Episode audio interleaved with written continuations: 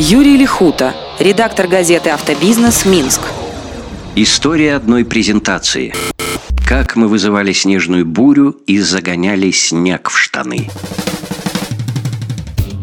Как журналист, пишущий об автомобильном рынке по роду деятельности, я тесно сотрудничал с холдингом «Атлант-М», который проводил тест-драйвы, да и подкидывал множество интересных автомобильных новостей. Но у журналистов есть такая беда. Когда списываешься, устаешь, становишься циничным и мечтаешь о том, чтобы все повернуть в своей жизни на 180 градусов. Тут-то звезды и сошлись. Мне поступило предложение, подкупающее новизной и впечатляющее авантюризмом. Причем о деньгах речь тогда даже не шла. Признаюсь, просто было интересно попробовать себя в чем-то новом. Это был конец 99 -го года. Холдинг готовился представить на рынке автомобиль Volkswagen Bora. Но презентацию атлантовцы хотели провести так, чтобы она всем запомнилась надолго. Да, задача была не из легких. Но Александр Шейко и Александр Рябухин из отдела маркетинга вспомнили, что я, как человек, занимавшийся автоспортом, наверняка имею связи среди водителей экстремалов, готовых обуздать неукротимый и мощный Бора. Дело в том, что до этого немцы выпускали Volkswagen Jetta, потом Volkswagen Venta, который в народе считался машиной для пенсионеров. А потом произошла смена названия. Появился Volkswagen Bora. Но представить машину на рынке надо было так, чтобы все поняли. Это круто.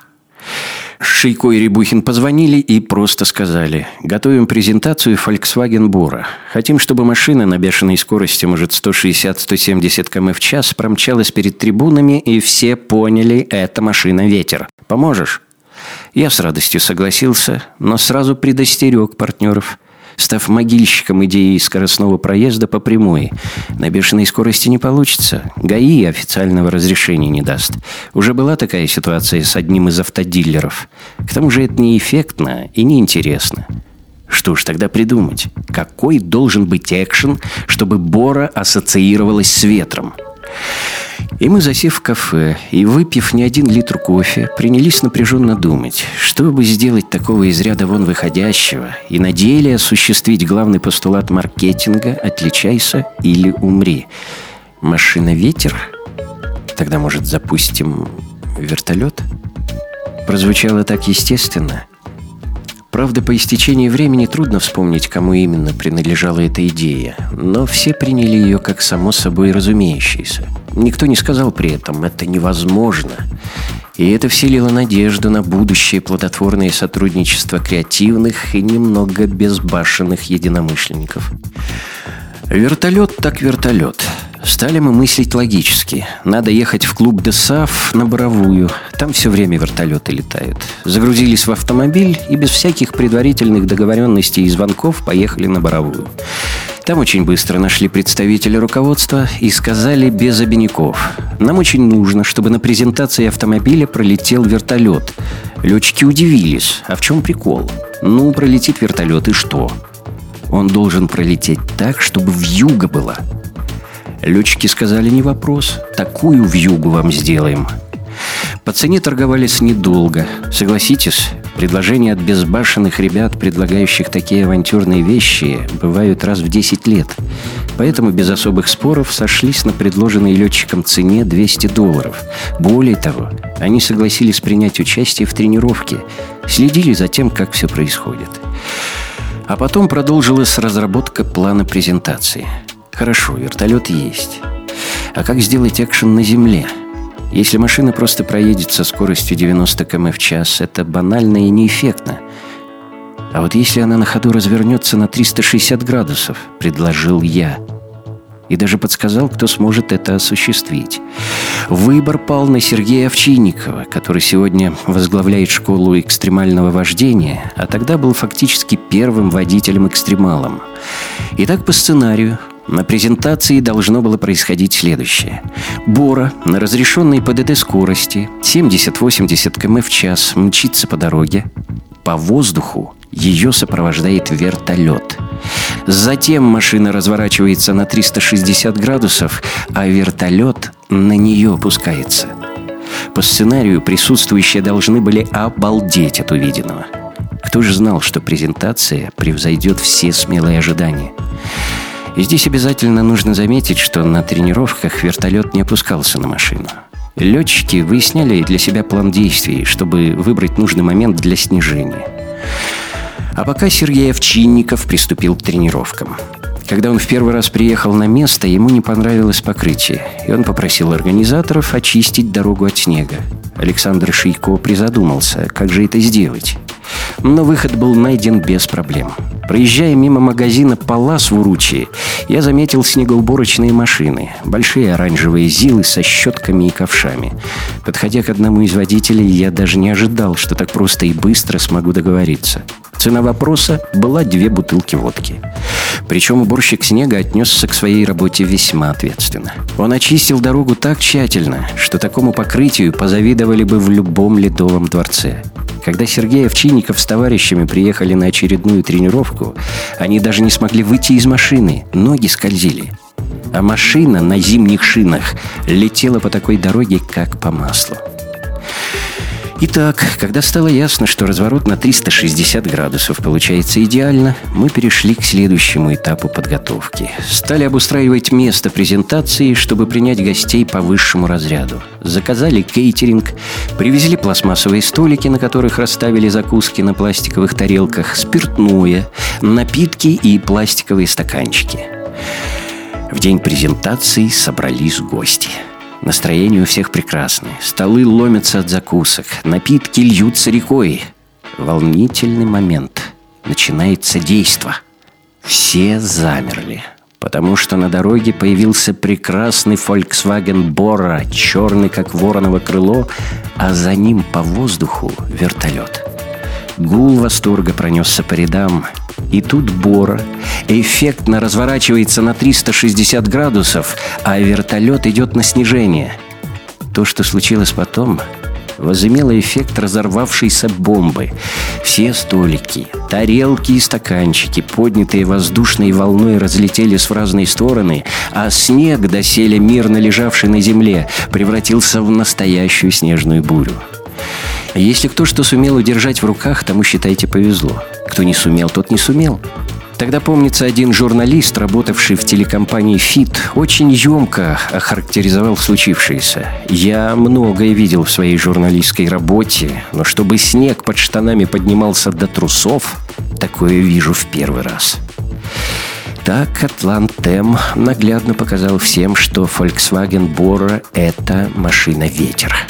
По крайней мере, когда ближе к вечеру около 200 гостей дружной компании переместились в диско-клуб «Юла», чтобы продолжить презентацию в более камерной обстановке, разговоры были только о том, у кого что вылетело из рук, кто что смог удержать, где взяли вертолет и как все это было круто. В общем, машина получила стопроцентную узнаваемость. А меня через пару месяцев пригласили на работу. Холдинг искал пиар-менеджера. Наверное, им понравился уровень моей безбашенности. Можно сказать, что таких креативных и запоминающихся проектов, которые были осуществлены в бытность моей работы в холдинге, на автомобильном рынке не делал больше никто.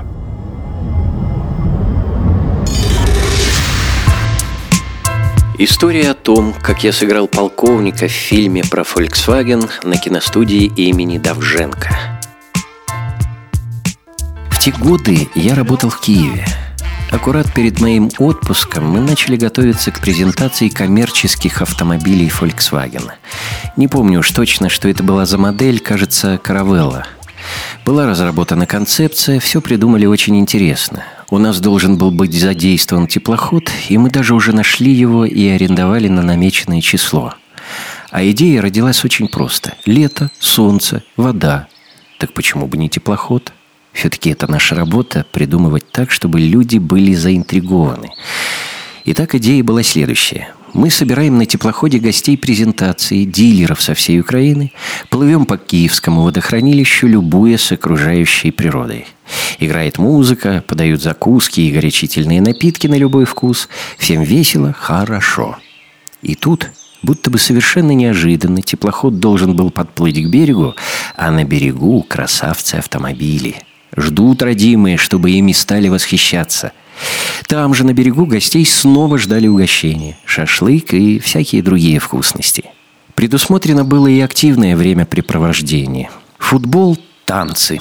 Словом, продумали все до мелочей. И когда уже была договоренность об аренде теплохода, заказан кейтеринг, я со спокойной душой отправился в отпуск, оставив решение организационных моментов на своих подчиненных. Но за несколько дней до окончания отпуска я почему-то решил вернуться на работу. И, как оказалось, не зря. Самое главное, мои подчиненные так и не смогли решить найти место, чтобы и теплоход мог без проблем пристать к берегу, и природа была красивая, и чтобы земля не была в частной собственности. Вот незадача. В спешном порядке мы начали поиски, и совершенно случайно кто-то из киевлян рассказал про одно чудное местечко. Правда, находилось оно на территории, принадлежащей киностудии имени Давженко – Естественно, территория была огорожена, а на входе сидел сторож, который, как рассказали люди знающие, за символическую плату от 5 до 10 гривен пропускал туда автомобили с влюбленными парочками, и каждый находил укромное местечко в этом райском уголке. Времени на то, чтобы действовать официально через руководство студии, уже не было – Понятно, что письмо с просьбой провести на территории киностудии презентацию могло дойти до директора не скоро, а нам нужно было решать вопрос в спешном порядке. К тому же неизвестно было, разрешат ли нам вообще что-то сделать. Поэтому пришлось действовать нестандартно. Подъехал я к этому сторожу, поговорил по душам. Так, мол, и так. Приедет пять машин. Это машины, которые мы должны были представить дилерам. И каблучок, который привезет шашлык. А он и согласился. «Только сам понимаешь, — говорит сторож, — стоить это будет тебе 50 гривен». «Да не вопрос». Конечно, было немного страшновато, потому что договоренности у нас были неофициальные, но отступать уже было некуда. Итак, в назначенный день мы привезли машины, расположили их на берегу в живописном месте, поставили палаточку, мангал для шашлыка и стали ждать, когда подплывет теплоход – мне потом рассказывали, что для людей, которые веселились на теплоходе и пребывали в приподнятом настроении, было настоящим шоком, когда они увидели на берегу автомобили. Вот и появился повод спуститься на берег и продолжить веселье. Здесь необходимо сделать небольшое, но очень важное замечание. Сторож-то думал, что пропустил пять машин и все – о том, что к берегу подплывет теплоход и высадит целый десант порядка 60 человек, он даже в самой бурной фантазии не мог представить. В это время кому-то из начальства киностудии тоже захотелось культурно отдохнуть с дамой, а может и без нее, в живописном месте. И вот едет этот человек в машине в предвкушении чудного вечера. И что он видит? К берегу пришвартовался теплоход – Играет музыка. Готовится шашлык. Мужики в шортах играют в футбол. Дамы пьют коктейли. Какие-то парочки танцуют. У него глаза округлились. Что происходит? Кто разрешил? А у нас тогда охранник был, бывший милиционер. Очень сообразительный человек и, как оказалось, с железными нервами. Подъезжает к нему начальник и спрашивает, кто это там гуляет? А охранник, не моргнув глазом в ответ, «Да, СБУ, служба безопасности Украины гуляет». «А кто им разрешил?» Я не зря сказал про железные нервы и соображалку. Охранник показал этому человеку на меня, а я был в деловом костюме, при галстуке, как и подобает во время важных мероприятий. «Я не знаю, а вы видите того человека в пиджаке? Это полковник Лихута. У него и спросите». Начальник киностудии переспросил. «Точно СБУ?» «Тогда я лучше поеду». И все. Больше нашей презентации ничто не угрожало. Конечно, когда все закончилось, и мы выезжали с этой территории, подошел сторож. Тут это, у начальства вопросы были. Надо бы еще гривен 40 подкинуть за беспокойство. Ну, естественно, мы подкинули. Надо же о себе оставлять хорошее впечатление у людей. Вдруг еще раз придется обратиться. Самое интересное, мы добились ожидаемого эффекта. Чтобы убедить дилеров, что новые машины можно продавать дорого, что на их продаже можно зарабатывать, были приглашены руководители и начальники отделов продаж порядка 30 предприятий. На Украине дилерская сеть намного крупнее, чем в Белоруссии. Вернувшись в регионы на положительной волне, они потом рассказали, как классно импортер показал новинки, как круто их можно продавать. Плюс та презентация, насколько я помню, очень помогла в части взаимопонимания между руководством импортера, тогда пост директора занимал Сергей Советский, который приехал из Белоруссии, и дилерами. То есть первое время между белорусами и украинцами, работниками холдинга, была легкая дистанция. А когда все вместе поплавали на теплоходе, посидели за одним столом, выпили коктейли, поиграли в футбол на берегу, это нас сблизило, и барьер был сломан – Украинцы признали нас за своих. Я с удовольствием вспоминаю время работы в Киеве. Там была хорошая система мотивации. Если предприятие удавалось, приносило дивиденды, то особо отличившимся выдавали символическую подкову – награду «Креатив года». Повторяться мы не имели права, но в этом и не было надобности, потому что идей всегда было много, а руководство проявляло к нам высокую степень доверия. Единственный вопрос, который мы слышали от начальства, сколько нужно денег и немало ли –